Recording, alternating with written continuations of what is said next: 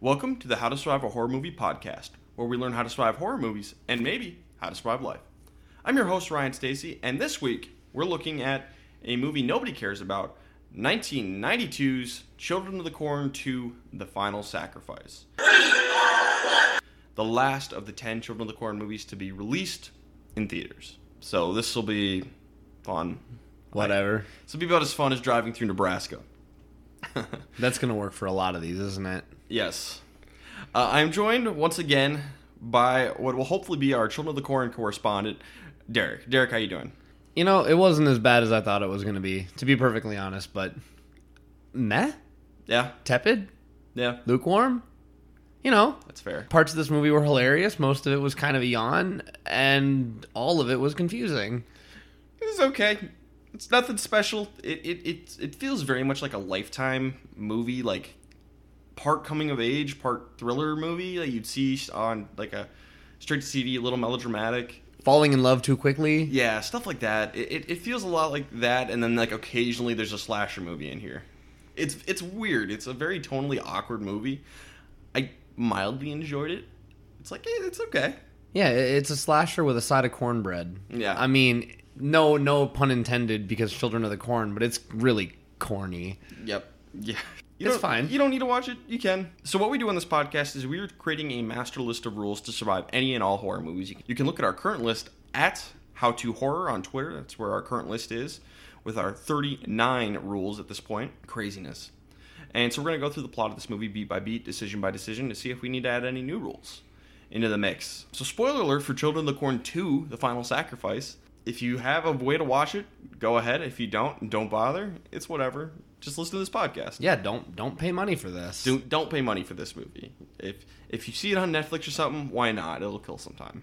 I don't have anything else to add before we get into this, dude, Eric. No, let's let's let's go for it. All right, let's get into Children of the Corn 2, The Final Sacrifice. All right, so the movie opens on a man named David, who isn't really much of a character, but David is from the nearby town of Hemingsford. Hemingsford, which was mentioned in the previous movie. Yeah, that's the place everyone tried to get to but could never get to. Yes. So we And- got there. We got there, well, sort of. They've come to Gatland. So David and a bunch of uh, other people from, what is it called? Hemingsford. Hemingsford. Uh, they have come to Gatlin because after the events of the first movie, our survivors from the first movie have like informed the police, which is you know good for them. And so now they've all come to Gatlin to figure out what's going on, and they just find a bunch of bodies down in the basement. Rule number one, David, you're in a horror movie. Absolutely. I'd like to imagine that our two protagonists and young children are off just some living some hopefully normal life in Washington. Yep. I mean, we never see them again, so uh, one can only hope. Yeah. Who here here here's hoping. Yeah, here's hoping. But honestly, from the second anybody arrives in like either of these two towns, this whole movie, they should be in a horror movie. A giant mass murder has just been uncovered, done by children. Most of these children are still alive. All of these people should know they're in a horror movie. There's no excuses. There's no excuses, and you know, shame on most of them. Only a couple of them, only like two of them, really know like immediately. Yeah, we're in a horror movie.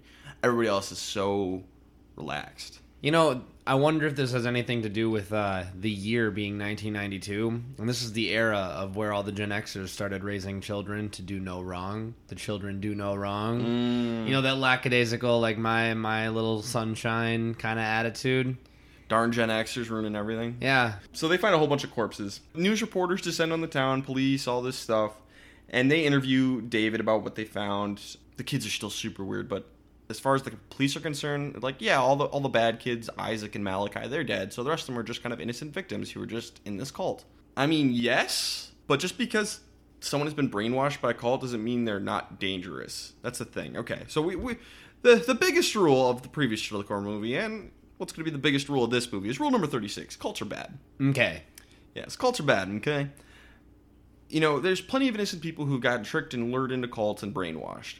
And they come out the other end dangerous. Like, I, I, I sympathize for these kids who are, who were like, l- lulled into this, but at the same time, let's bring them somewhere and, like, test their psyche and make sure they're not going to murder anybody else. How about them apples?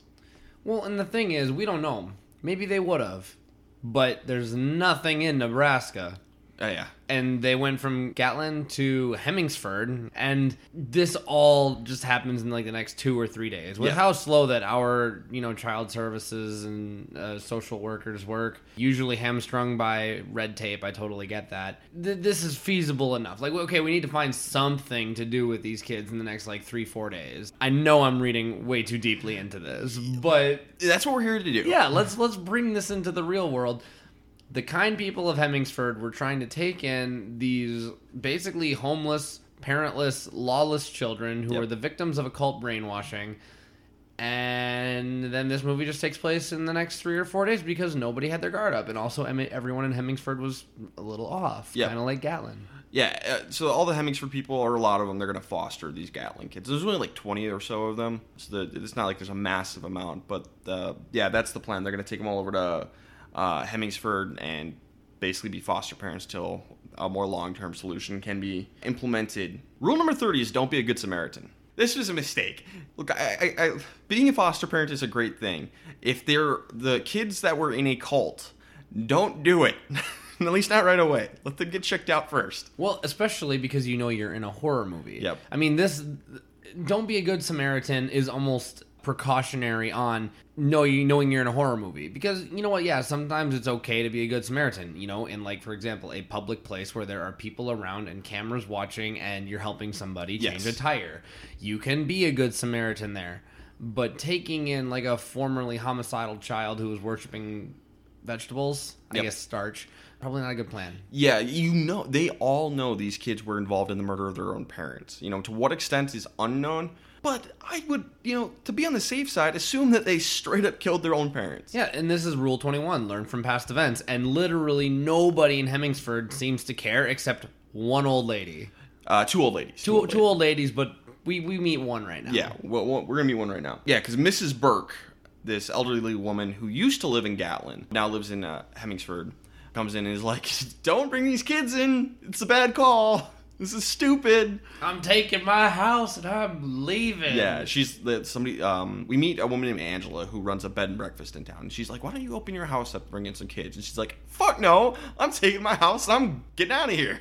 And I, I looked at Ryan at this point. I'm like, "Is- she's taking her house. I assumed that she was in like a modular home or like a mobile home or something. Nope. Nope. But she's legitimately going to try and take her house. Yeah, she's legitimately like putting her house up on like hydraulic jacks.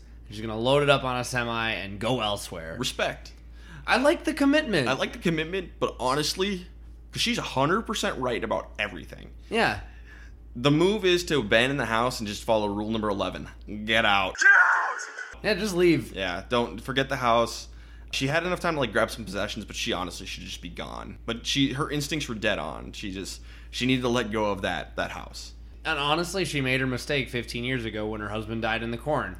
Yeah. You'd think that you'd want some kind of fresh start at that point, but she's also really old at this point. Yeah. You know, so like I don't blame her for wanting to just take her house elsewhere. I mean, this is something that you see not only in movies all the time with uh, older people who are unwilling to let go. I mean, not to bring the movie Dante's Peak into this, but like their grandma did not want to leave her house on the side of the mountain, Yep. even though it was going to erupt. They, they can just be stubborn and they're like, you know what, this has been my life, and if this is this is the final chapter, this is the final chapter. It, it's a bad decision, but perfectly fine writing. I completely bought into it. Totally And- makes yeah, sense. and and I don't doubt it. It's realism. Yeah. I think that happens all the time, where the elderly community is just like, you know what, I this is who I am, and this is how it's gonna be.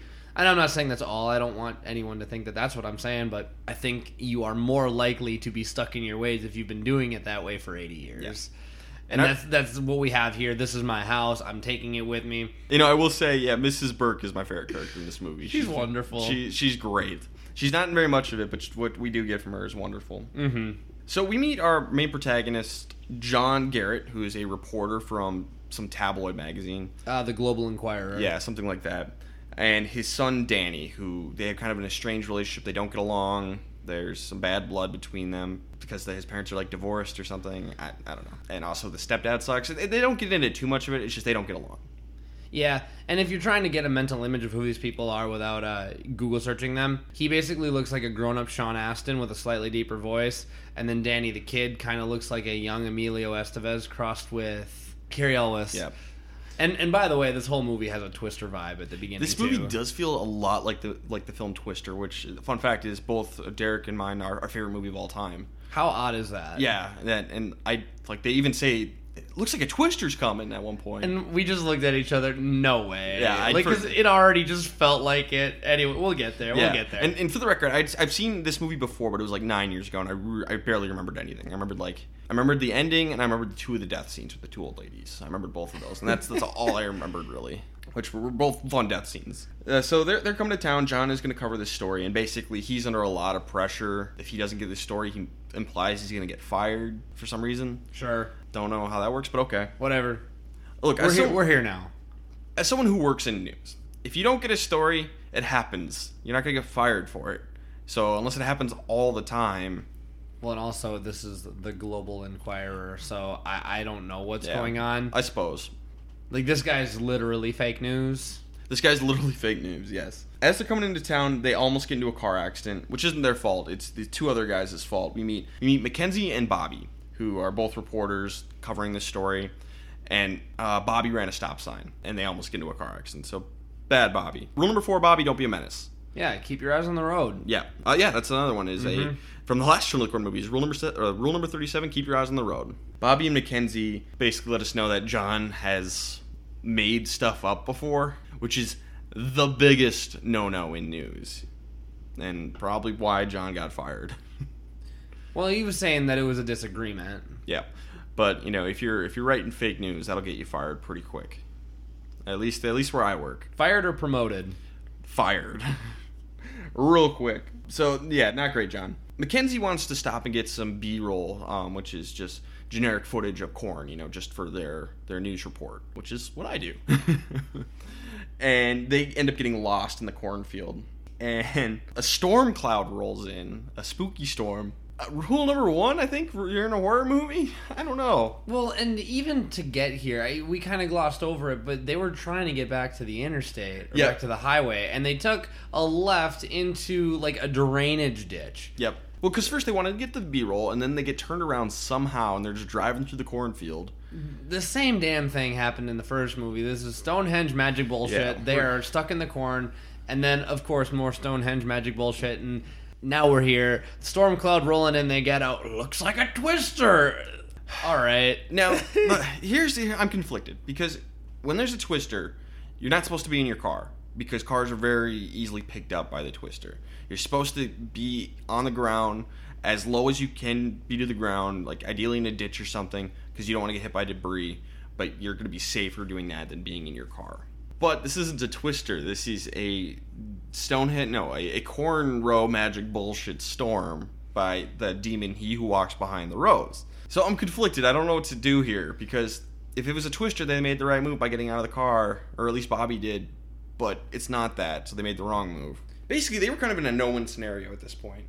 Well, personally, if I see a tornado and I've gotten myself into this idiotic situation where I'm out in a storm this bad, I'm not getting out of the car. I know this goes against all recommendations, but th- these storms move at like 30 to 45 miles an hour. So drive 55 miles an hour away from the tornado, Sure. and you will outrun it. But their car won't But, start. but their car won't start because they stopped it. And what was it McKenzie who was being a little bossy and just like stop the car, start the car, get out of the car, get in the car, get Yeah. out of the car again. Okay, whatever, man. I don't know. They're dead anyway. Yeah, I- at this point, they're screwed. Because Like- I, guess we get the best of both worlds. Because Bobby ends up hiding in the cornfield, and Mackenzie gets back in the car and Yeah. just tries to take shelter. So yeah, here we, we've got scenario A and scenario B. So uh, these very sharp corn stalks start flying around, and the first one hits Bobby's throat and slits his throat, and Bobby dies. And another one impales, goes straight through the windshield of the, the truck and kills Mackenzie. So they're both dead now. So by this point, they're dead. and They had no chance. So I don't know what to say about these guys. Like they were douchebags, but it had nothing to do with why they died. yeah, they were in town doing their job. They got killed by magic bullshit that nobody could have seen coming. I don't have anything wrong about what they did. no. I, I, I think both of them did fine, and They just got into an unwinnable situation. The the biggest thing they did was turn left into a cornfield, into a drainage ditch. Just, Yep. just don't do that. And I- But you know, that's- but that's not even like a horror movie rule. That's just like a don't do that. and even then, Mackenzie was doing it to get B roll, which is what I do for a living, basically. and like, I get it. Sometimes you have to do stuff like that. I, I don't know what to say. I, I got nothing for these two. Whatever. Whatever. Stonehenge magic bullshit. Yeah. So John and Danny arrive in Gatlin, and they meet Angela, who the owner of the bed and breakfast we met earlier, and she is taking in a boy named Mike, uh, just kind of a soft-spoken kind of guy who was one of the the children of the corn members. And Mike is going to live with her. John wants to interview her, and she's not really interested. And he's like, "Okay, let me ask you one question." And he sees that she has a bed and breakfast shirt that she's wearing, and it says, "Come sleep with me at this bed and breakfast." And he's like, "Do you know a place we could stay tonight?" Pays to advertise.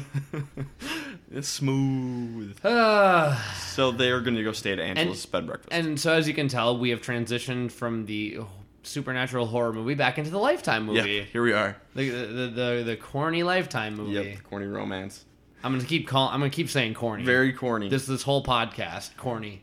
so the four of them go to the bed and breakfast and they had dinner. While Danny and Angela do the dishes, John is kind of like as like asking Micah questions like, "Hey man, so what happened? Did you murder your parents?" and basically Micah just says, uh, "Yeah, the blood from the parents was given to the corn." That's basically all he says. I saw the corn. R- John, rule number 1, you're in a horror movie. Yeah, Seriously, all of these characters should know they're in a horror movie at this point. maybe not Danny yet. Well, even Danny knows they're going to this place where all the parents got murdered. Like everybody should know they're in a horror Yeah, movie. why did the mom let him go on this story? she was getting married and she didn't want him there. Yeah, nice, nice mom. Sure, we're good. Great bonding time. And uh, we f- we found out John used to write for Newsweek, but he got fired because he didn't get along with his editor. And John and Danny end up getting in a big fight, and John's like, "Yeah, Danny, you were a mistake. Uh, accept that however you will. chill, chill the fuck out." And Danny's like, "Okay, I'm leaving. fuck you." And you know, I, he's 18, I believe, because uh, we found out later that John is 35 and he had him when he was 17. So we know that Danny's 18 or 17. He's one of the two. If this is your living situation, and you know, it's never good to tell your kids that they're mistakes, No. but it makes sense here. This isn't like a horror movie survival tip, but you know, it's not bad writing. I can see it. Yeah, dude I- doesn't dude doesn't know how to be a dad. No, not at all. So Danny is walking down the road to the bus stop, and he's being watched by he who walks behind the rose, the the demon. the predator Yeah, the predator. who sees an infrared. predator vision. And a local girl named Lacey drives by on her motorbike, and they talk a little bit. And Lacey's like, "Yeah, the bus doesn't come for a few days, so have fun waiting." And Danny's like, "Well, shit," and goes back to the house or starts walking back. So John's working on a story, and he looks out the window and he sees like Micah walking off into the cornfield. You're still in a horror movie. Still an horror movie. More immediate danger. Yeah. And Mike is wandering through the corn because all the children of the corn have agreed to meet up that night for whatever reason. And but on his way, he gets attacked by he who walks behind the rose and ends up getting possessed by it. So now Micah is the vessel for this demon through the entire movie. So all the other kids they're out at, ha- in this clearing having a bonfire, and we meet the only other one who really matters, and that's uh, Mordecai who's the true believer of the bunch, and he's like, "We just have to have faith. We're, a sign will be sent to us. There's a prophecy. A leader is going to walk out of the corn and tell us what to do." And here comes Micah walking out of the corn to tell them what to do. Convenience. Yeah. Destiny. And he's like, "We need a sign. We have to wait for a sign. And once we get the sign, we are going to start killing all the adults." That's basically what Micah says. Sure. Sure. Sure, we're here. And so they all leave the cornfield, and Danny sees them all walk out. Like that's terrifying. Yeah, no, because it's the middle of the night. And I don't know how far Danny had to walk to get to the bus stop, but fine, we're here now. Because he's just walking down the corn, and they all just come out, don't say a word, walk into the fog, you know, a couple flashlights, low power, like dollar store flashlights. Yeah, you're in a horror movie. And Danny just stands there and like freezes, like I ain't saying anything. But Micah sees him and like talks to him. Mike is weird. What are you guys doing? Oh, it's fun to play in the dark. Oh, Oh. I, I guess So how about uh how about them girls? that lazy Yeah. chick's pretty hot. Yeah, Yes. she's very hot. It, it was- it- just uncomfortable. So we're back in the horror movie now. yeah. So Mrs. Burke is in the process of moving her house. It's literally up on like hydraulics. She's actually going to move the physical house. Which, by the way, not that this matters, but um, I had to do this with uh, my my house one time, or my parents' house rather. Oh, We're- yeah. we were putting a basement underneath it, so they basically slide a couple really big sticks underneath your house, and then they jack it up on really high high powered stilts, and then you dig. Yep. Um, so that's what she was doing. She was literally just jacking up her house in order to put it on a semi. And by the way, if you've ever driven through Nebraska, this is a thing where you'll see just houses on semis. Oh, Driving I've seen it in down the Minnesota roads. before. No, I've seen it everywhere, but I see it less often in like your big cities. Yeah. Like it wasn't uncommon for me to see it in my hometown of Owatonna, but now it's like I don't see it as often in in Fargo. So I, I saw it in my hometown in Fridley, which is a suburb. Um, narrow roads, Yeah. wide turns. so Micah and some of the other kids, they're just like standing at the edge of her yard, just like staring at her. Creepy as fuck. You're in a horror movie. She knows it. yep, she knows. She's like, you gotta abandon the house. You gotta just go. Get out. She's literally saying like, "Get off my lawn." And so John shows up to talk to her and like interview her, and, and she kind of gives him his back uh, her backstory, how her husband wandered off in the corn one day and has never been seen again. There's also this weird kind of cross on the side of the house, and we're we're not sure what it's made of, what the substance is. It looks like kind of like mud or manure or something. So John he smells it and like brushes it on his pants, and it's like, why would you do that? Yeah, especially because they were like nice work pants too. Yeah. Whatever. whatever. But he leaves. And Danny, he's kind of like wandering around town and he runs into Lacey over at the waterfall and they, they hang out and make out a little bit. We're back in the Lifetime movie. We're in the Lifetime movie. so Mrs. Berg, she can't find her cat. She goes out to look for it. Rule number 14 is don't go looking for missing people. And that applies to cats, unfortunately, as well. Because Mrs. Burke, what do you think happened to your cat? In the best case scenario, Well, and the cat is alive. the cat's fine. The cat's absolutely fine. But at the same time, it's like I don't know if I'm gonna go look for the cat. I mean, I would probably go look for the cat, but she needs to go. She needed to be gone with her cat. Yeah, long ago, and the cat's underneath her house, so she goes underneath her house to get the cat.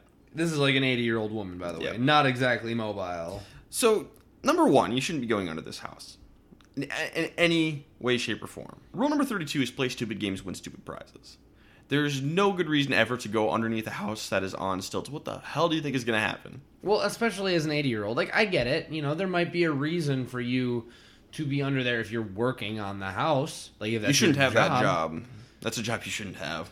Hazard pay, man. Hazard pay. No, this is a terrible plan. No, Um, nobody should be under here. Fine. We're here now, though. She's under the house. She's under the house. The, c- the cat runs out, and all the children of the corn surround her. She's trapped. It's creepy as hell.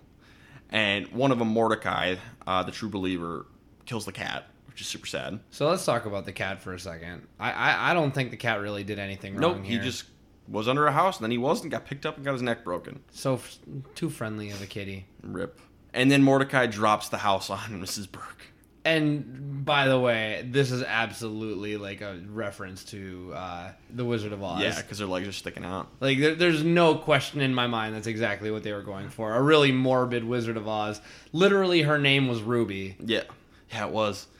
Wow. And she had a sister. Another, Yeah. Oh, no, God. Yeah, yeah. What a what a reference. This Stupid. I like it though. this is corny as heck. yeah.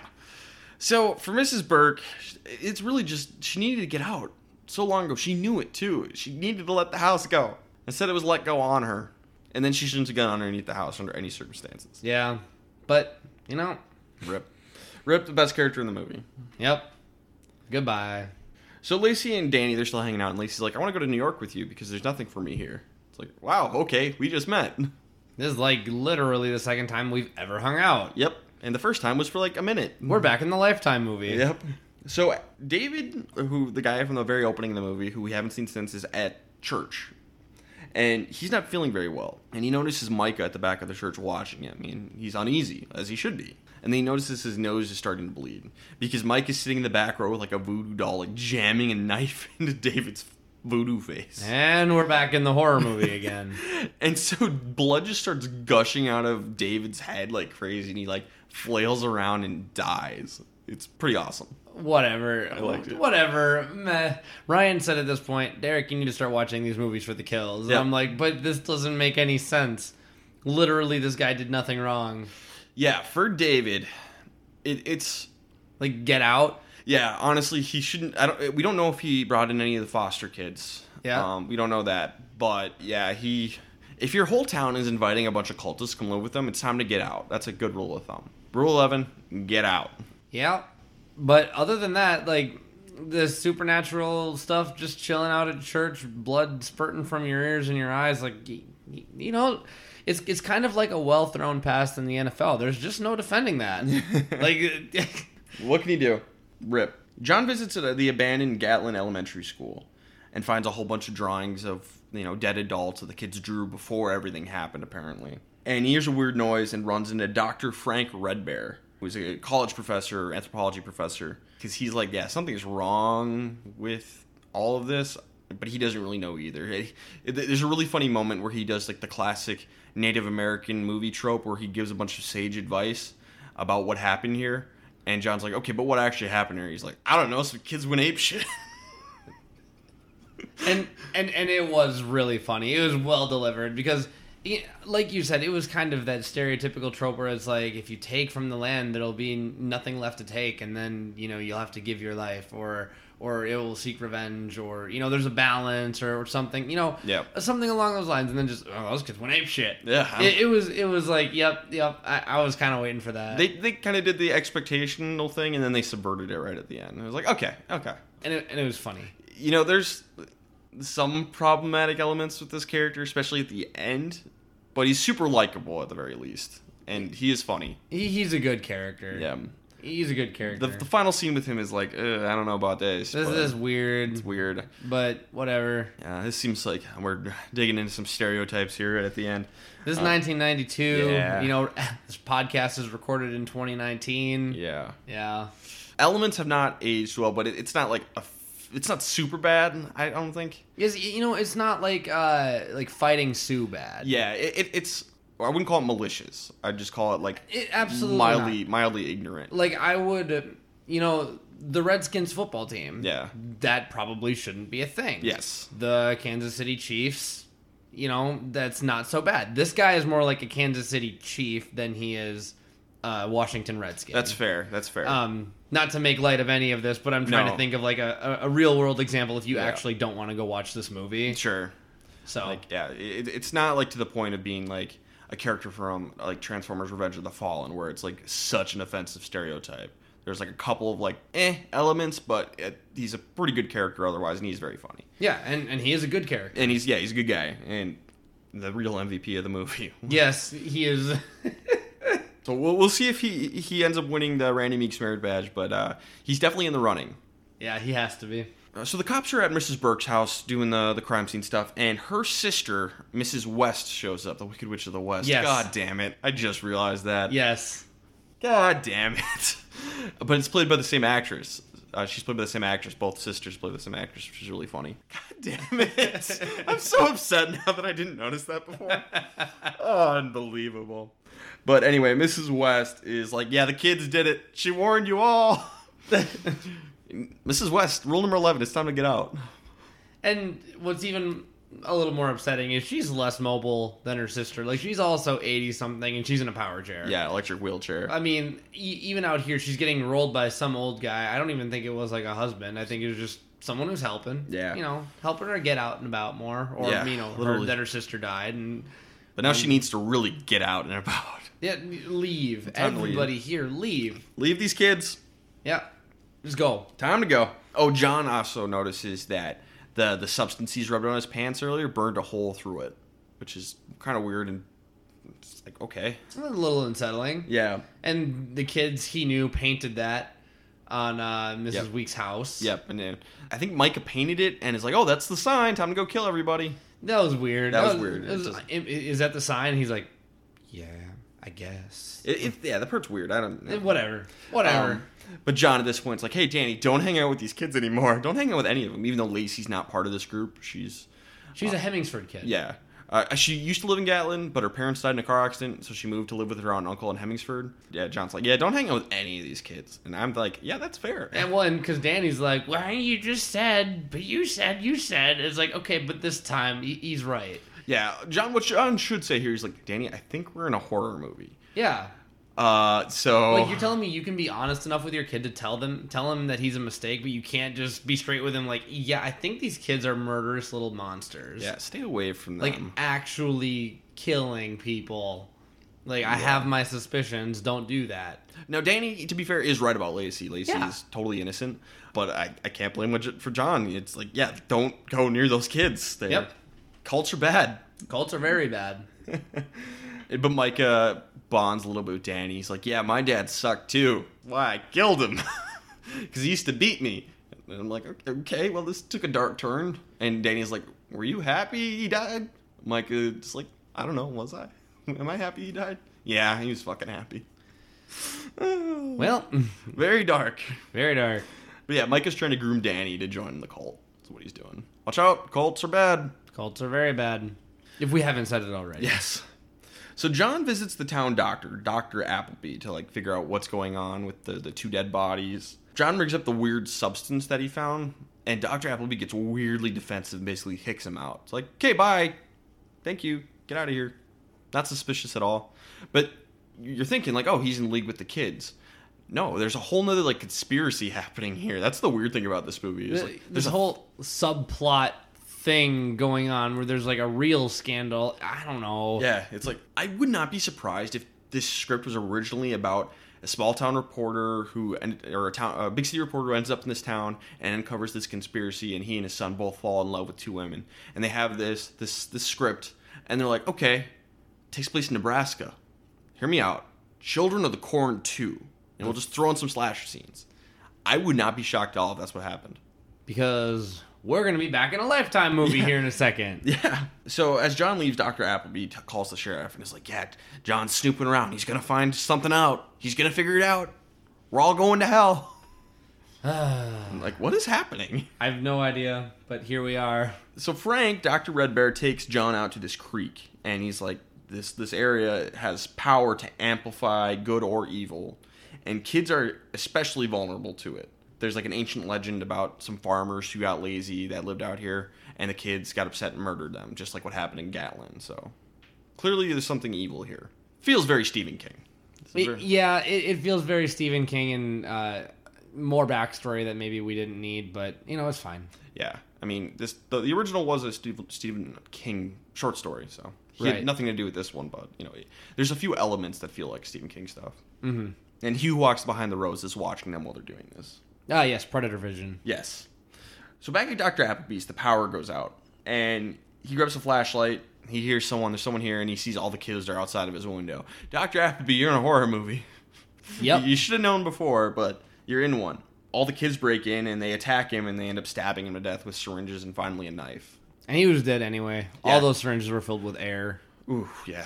So, I mean, all Rip. it took was one, but you know, they, they went for the overkill. Yeah. He he like everybody else needed to get out a long time ago. And also, you know, don't be a menace. If you know uh, he didn't have his own conspiracy that he was trying to cover up, Yep. uh, maybe they could have all come together to try and you know Yeah. oust the kids. That's a good point. Um, Dr. Appleby and at least the sheriff, we don't know if anybody else isn't on this, but two of them are in this conspiracy. Basically, what they're doing is they have rotted, moldy corn that uh from the previous year that they have saved up, and what they're going to do is mix that in with this year's harvest and sell it, and they bribe the right people, and they'll make a tidy profit. So that's what they're doing, and you know it's it's toxic mold on there. People can get sick and even die from it. They don't really care. So it might make sense. A doctor is staying in town, even maybe against his better judgment, to get out because he needs to protect himself by co- keeping the conspiracy a secret. So yeah, rule number four: don't be a menace. So John and Angela are hanging out, and Angela used to be a sales executive, and then her great aunt died, left her the house in Nebraska. She moved here, and she's like, "Yeah, I like it here." and we're in a lifetime movie. And yeah, and John's like, "Yeah, I like it here too." And then they're having sex.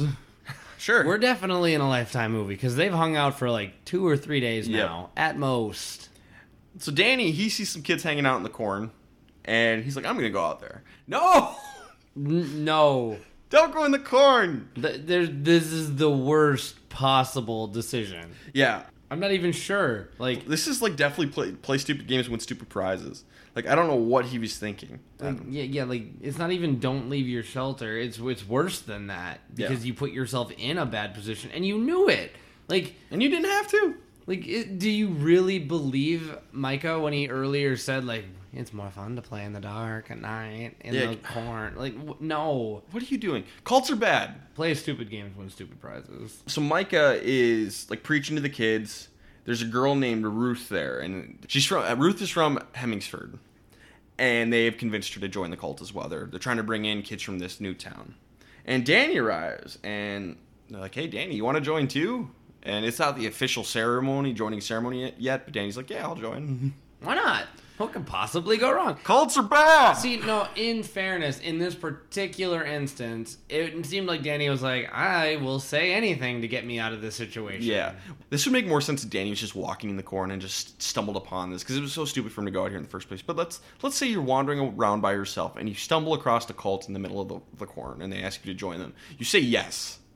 This is Ghostbusters rule. If somebody asks you if you're a god, you say yes. Ray, when someone asks you if you're a god, you say yes. Yes. Just say yes because if you say no, something bad is going to happen. Fake it till you make it. Yeah, exactly. If you they, if they ask you to join a cult, say yes and then wait for the opportune moment to get the hell out. Then you have no excuses not to leave. Yeah. Get out. but you know play along until the opportune moment arises Yeah, this is this is kind of a variation of like knowing when to play possum. Like you're defeated, so just kind of roll with it. yeah yeah play dead a little bit here you're not a threat yeah yeah i'm with you guys i'm with you totally with you yeah, someone asks you to join a cult you say yes and get out of there when you can good good rules for life But don't go walking around in Yeah. the corn in the middle of the night, and you should generally be okay. Also, Yeah. don't go walking down Hollywood Boulevard. yes yeah fuck scientology you heard me come at me don't though so Lacey and Danny, they're they're hanging out, and well, yeah, this is just like this awkward cut. Like Danny joins a cult. Oh no, Danny's hanging out with this girl. Well, Lifetime movie, I guess. This is the weirdest like transition. But they're hanging out, and Lacey's like, "Hey, I'm gonna run, and if you catch me, you can have me." And then she takes off running into the cornfield, and Danny's like, "Okay," and runs off in the cornfield after her.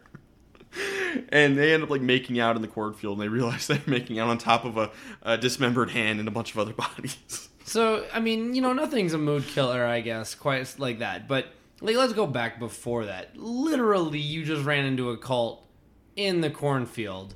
So, my my most apt comparison, and obviously, Children of the Corn two did it first. But there's a scene in Game of Thrones when uh, uh, Sir Davos Seaworth is talking to Gendry, and he's like, "So, you know, why did you agree to do that with the Red Woman?" He's like, "You're me. Never been with a woman, and she comes at you. What do you do?" And then Sir Davos Seaworth just goes, "Well, he doesn't. She doesn't know her way around a man's mind." it's like, yeah, I suppose if this girl goes running off into the cornfield and you're Danny, you're gonna chase her. Oh, I'm, yeah. I'm not making excuses. I am simply explaining the behavior. Yeah. Oh, it makes sense uh, from uh, you know, it's a, it's a reasonable choice to make. Yeah. He's in good with the call right now. He's like, hey, maybe, hey, I can go in the cornfield and have sex. What are they gonna do? May- maybe I'm safe. Maybe I'm safe. So they they flee, and it's weird because this is when you should go to the cops, but they they split up at this point, which doesn't make any sense. Don't split up, gang. Yeah. Let's split up and look for clues. And we don't even see this. This this just later on we're gonna see Danny on his own. It's like what what did you guys do? What happened? And they're talking on the phone, and then the phone line goes dead. Yep. Rule number 19 don't split up, gang. Why would you split up here? Go tell the police. I don't know. Stupid. So, John and Frank, they find a shed, a silo full of corn from the previous year, and they, they figure out this conspiracy of what the town's trying to do. Um, they're like, oh, Dr. Appleby, he's behind it all. And the sheriff pulls up. They're like, Sheriff, we have a problem. And the sheriff draws his gun. They're like, Yeah, we Yeah, have we a problem. Uh, so the sheriff's in on it. Okay, so now you're not in a horror movie. Now you're in like a conspiracy thriller. But okay, sure. You're in some kind of movie where bad things happen. Yep. People die in conspiracy thrillers. And you know, this is where we have uh, we have some choices based on some past rules. Ryan, do you let the sheriff take you to a secondary location? Yeah, uh, that's a great question. It, it's tough because we cut away here. But yeah, rule number 38 is don't let yourself get taken to a secondary location. So what I have to imagine here is he just pointed the gun at him and kept his distance and made them walk into the corn. That's what I have to assume happened here. So I think at this point I would have like slowly walked into the corn, and the second we're in the corn, I take off running and like hope I get away. yeah, it's tough, especially because we didn't see it. They, they don't show us what happened. Yeah, we don't really see what goes on here. And, you know, it's not the classic surrender in a corner kind of thing. I do think don't leave the buildings because Yeah. at least you can duck around corners at this point. Sure. There, there, you, you could have tried harder. It's a movie, I get it. Yep. But there was an opportunity here at the very least to get away. Yeah, John and Frank went along with this very easily. Yeah. Um, they kind of just let themselves get taken to a secondary location without trying anything. Yep. You know, who knows if anything would have worked. Now, granted, they had absolutely nothing to fight with. Yeah, which is their first mistake. They're both in a horror movie. All, all these characters should have followed rule number five, lock and load, a long time ago. Or, s- you know, something, some variation. Yeah, they're in a tough spot. So, you know, technically it is a violation of Rule 38 for both of them. So Micah and the kids, they're in town harassing Mrs. West with a remote control car, which I don't know where they got this. It's hilarious, though. And then somehow, using the same ro- remote control, Micah takes over Mrs. West's wheelchair and drives her out into the road where she gets hit by a truck. Literally not possible, by the way. Stonehenge magic bullshit. Like, yeah, it, it had to have been some kind of supernatural interference here because. Whatever, whatever. I'm not gonna try and make sense of this. Yeah, Mrs. West again. She needed to get out, just like everybody else. Um, they should not be in this town anymore. But besides that, she didn't do anything. And now, wrong. by the way, for this scene, we're not in a lifetime movie nor a horror movie. We're in some kind of dark comedy. Yep, that's exactly this.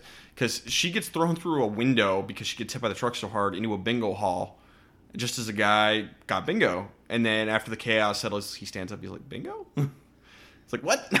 what are we watching?" Oh, and by the way, I don't know if you saw his bingo card, but like the numbers he had marked off were like upside down cross. Oh, good. So I was like, The eh, subtle things, the yeah, subtle things You know, you though. gotta enjoy the little things. Gotta enjoy- Rule thirty-two, but not our rule Yeah, thirty-two. what Tallahassee's rule thirty-two. No, that's Columbus. Oh, Columbus is rule 32. So Danny talks to Lacey on the phone because they split up because they're stupid, and it goes dead. And Micah arrives and tells him it's time. Oh, that's concerning. Cults are back. How foreboding! Uh, It's time. Great. Let's go. yeah, that that is never a good thing to hear from a cult leader. Never. Jonestown, it's time to drink the Kool Aid. No, no, it's not. Uh, Danny, Leave. yeah, no, uh, D- Danny needs to follow the follow uh, the rule 28 here. Run, bitch, run. Run, bitch! Run! Don't wait. Yeah, don't go out into the cornfield with him. You need to go. Get out. Run away. Don't Ah, go along with this. Colts are bad. Cults are so bad. yeah, so the sheriff ties up Frank and John, and they're out in the, the cornfield, and so they're tied up with like a metal stake holding them into the ground. And he starts up a harvester, and he's gonna just let them get killed by the harvester. And he's like, yeah, it's gonna be this weird accident. No one's gonna know how you two died. And it's I- a mystery. yeah, you're, and this is kind of a fun little monologue from him. Just out of left field Yeah, like, what about is- something that's not central to the plot at all, because he's just in on his own separate little conspiracy theory with the dead, you know, the late Doctor Appleby. Yeah. Like, okay, Sure. sure, fine, He's like, I'm going to be in charge of this investigation, so I'm going to get away with this. check and mate. Unfortunately, the sheriff breaks rule number 29 no half measures. No more half measures, Walter. Like, Shoot him. you, you know, he has a point. The shooting them is like, oh, that's suspicious. Run him over yourself. Don't just leave because he starts it up and leaves. He's like, I got a town meeting to go to. Bye. Finish it. Make sure it's done. Make sure they're dead. No half measures. John and Frank manage to get loose and roll out of the way. Yep. And which is kind of funny because they get loose, but they're still tied together. And they're like, "Let's roll." so I kind of like that. So they they get away. Uh, Angela finds the new girl Ruth and a bunch of other kids up in her room, and she gets captured. And at that point, she is screwed. But you know, Angela, don't be a good Samaritan, and this wouldn't have happened. Yeah. Don't don't bring in uh, the culty foster kid. She's also kind of breaking Rule Thirty Eight here without you know with getting taken to a secondary location. Yeah. But she was more overpowered than anything else, so she didn't even have a way to fight because Jeremiah was kind of on top of her before. Uh, she Mordecai. could- was it Mordecai? Yeah. Yeah. Yeah, Mordecai and a bunch of other kids there, she had no chance to get away at this point. Yeah. John and Frank, they're wandering around and they find the bodies of Mackenzie and Bobby. And Frank basically finally tells him about the legend of He Who Walks Behind the Rose. And this doesn't end up mattering much, but, you know, whatever. Whatever. The sheriff attends the town meeting and the reverend is there. This woman named Mary who's convinced all the children are bad, and she's right. Um, Because her husband is the one who died a bloody death in the church. Is he? Yep. Okay. Because she was like the one handing him handkerchiefs and everything like that. Okay. So yeah, David's wife Mary. And so the pastor just thought he- she was hysterical. Like, we all miss your husband. He was a good man, but you know, step away. Yep. So they realize the children are outside and have locked them all in, and they pour gasoline on the building and set it on fire. Essentially, this is another case of rule number eleven: get out. You just break the window and jump. Like if you go fast enough and, and you tuck and roll, you'll be fine. These people could have gotten out. Well, and it's also your only chance. Yeah. They just let, let themselves get scared into dying. Yeah, rule number seventeen is never give up. Next thing you try, my work. Some of these people could have made it out of here if you just jumped through the window. Break, well, break the glass out first. Dive through. You'll go fast enough where you won't get burned, and tuck and roll, and maybe you have a chance. You might just get killed by the kids out there, but you have a chance. Yeah. So we lose the entire goddamn town. Basically, is in this building. They all just burn up.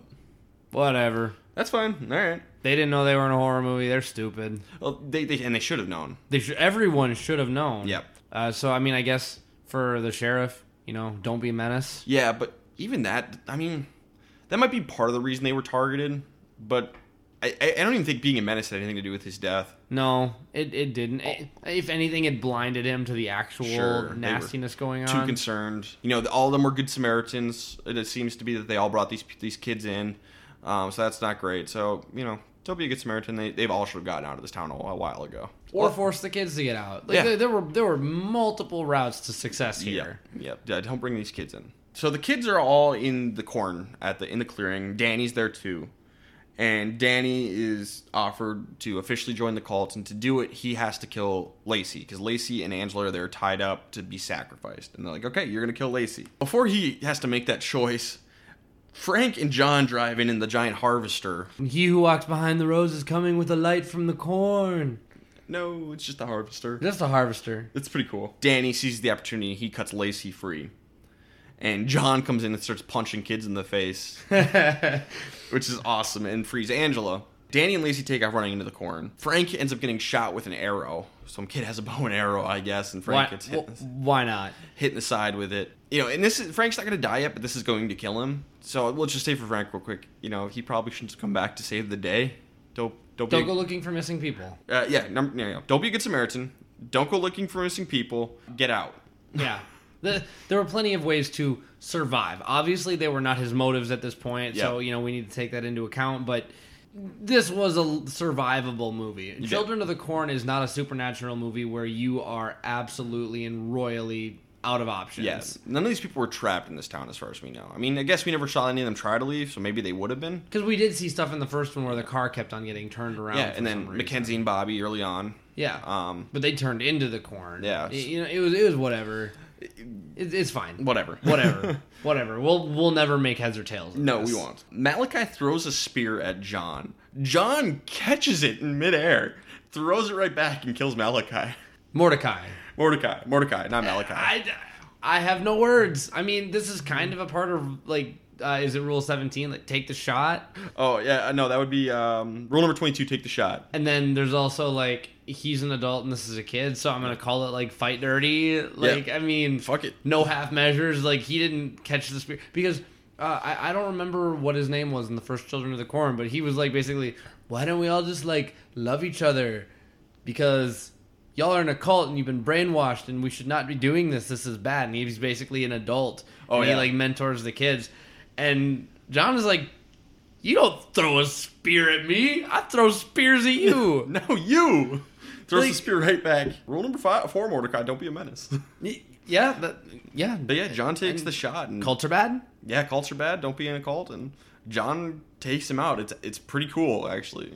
it, it's a funny i wasn't expecting it because like the spear is made of a corn stalk Yep. and i was like god i hope that john just catches this and then it's almost like a softball toss Yep. like you know he obviously never played catch with danny when he was a kid but he gets to play catch with mordecai Mm-hmm. Yep. and it's just higher stakes It was, it was pretty great. it, it was funny The one of the best parts of the movie.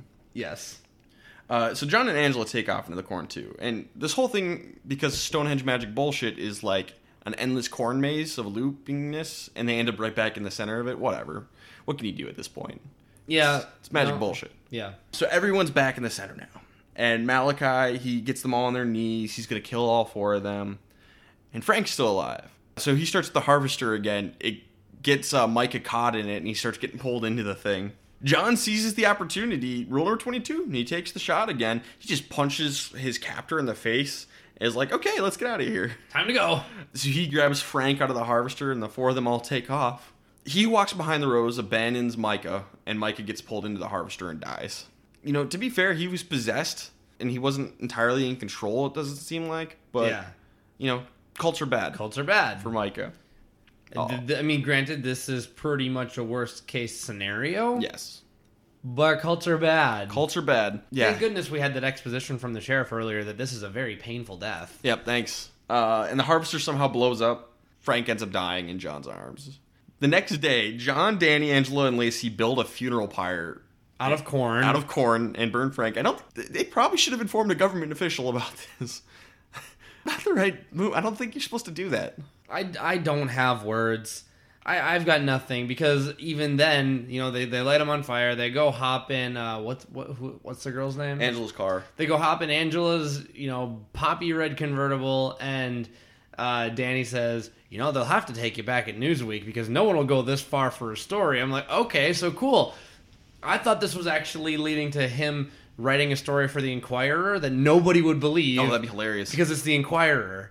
And I was like, this is hilarious because he's going to write this crazy story nobody's gonna buy it. and no one's gonna buy it. No one's gonna believe it because he's the only one who survived. He's the only one who got the scoop. But everyone's gonna be like, "That's a bunch of Stonehenge magic bullshit. Yep. It didn't happen." But it's like, yeah, no, you probably shouldn't just be burning corpses, especially like, I mean, not especially, but you know, this guy is a prominent figure at a university. Maybe People- he didn't want to get cremated. We don't know. How, how do we know? We know nothing. Respect his wishes. We don't know what they are. Maybe he had a will. And then Lacey's like, I'm still gonna go to New York with you, and I might be in love with you, but maybe not. We'll talk about it.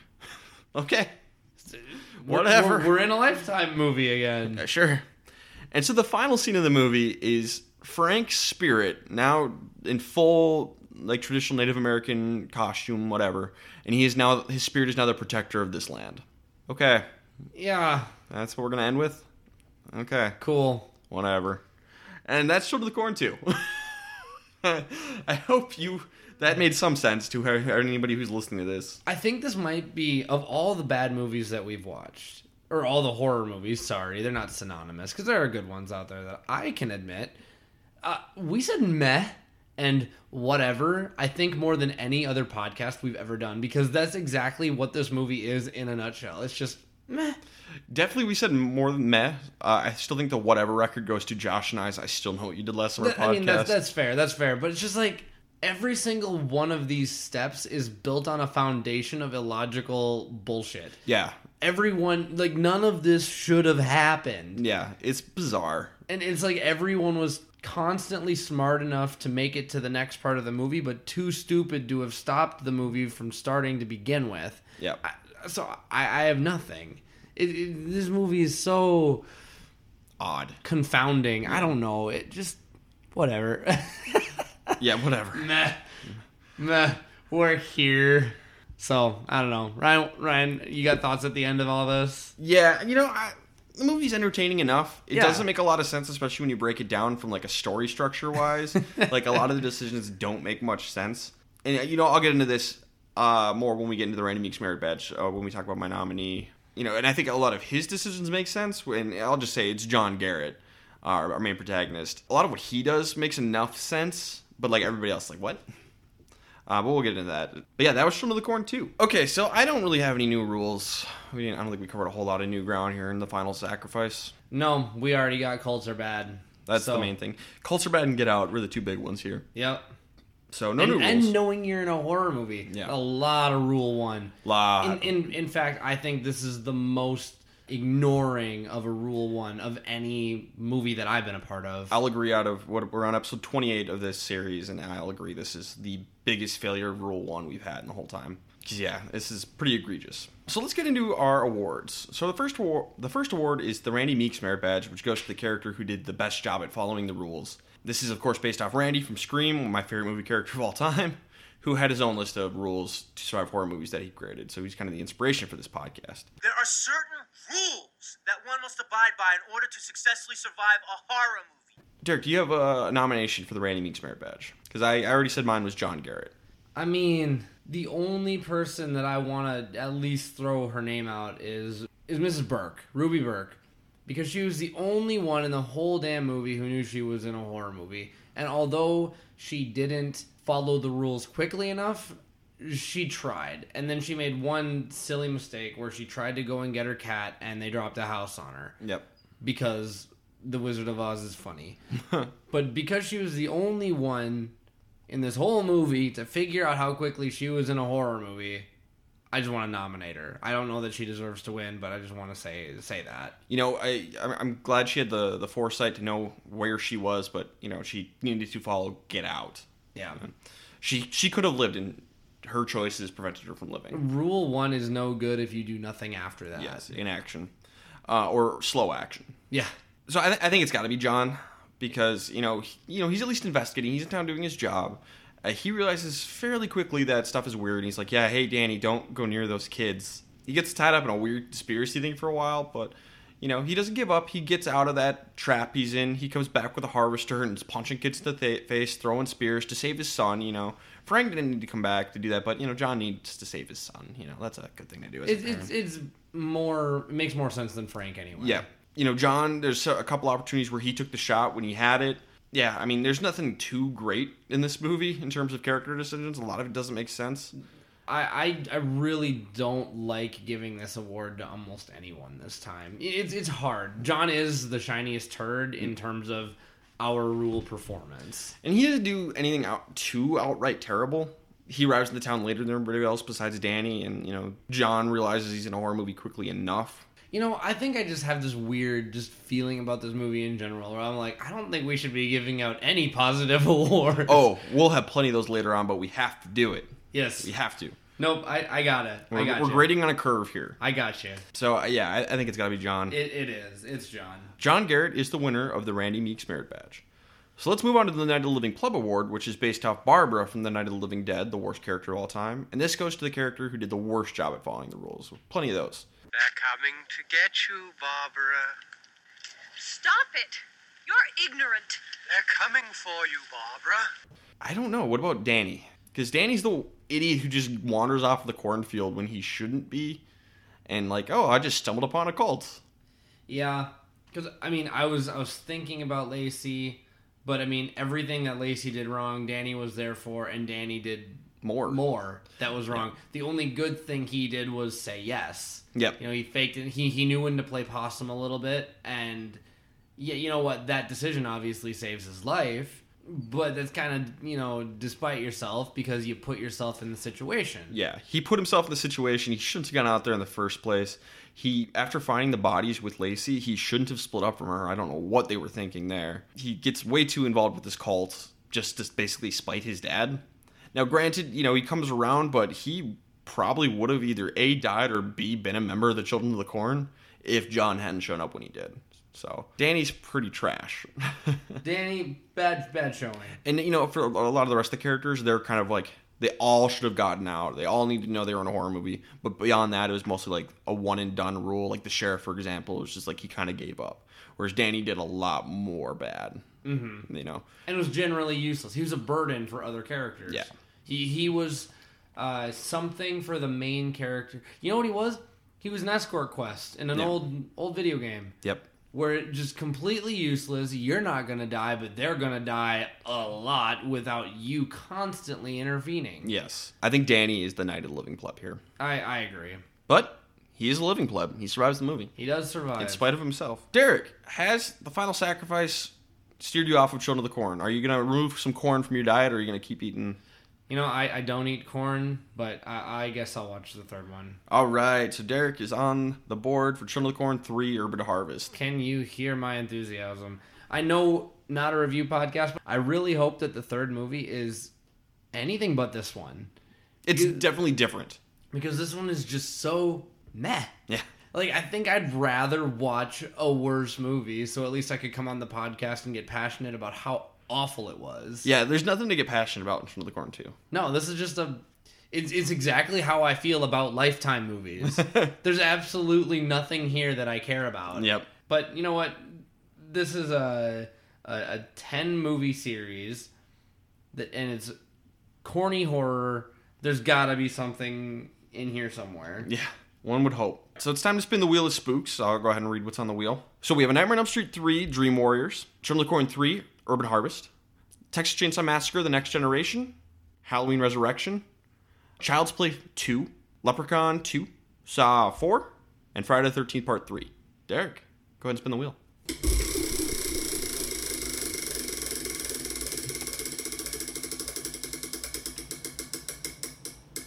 All right. We have a Nightmare on Elm Street 3 Dream Warriors. Josh will be ta- doing that one. We'll get Josh back on the podcast after a long break. That'll be fun.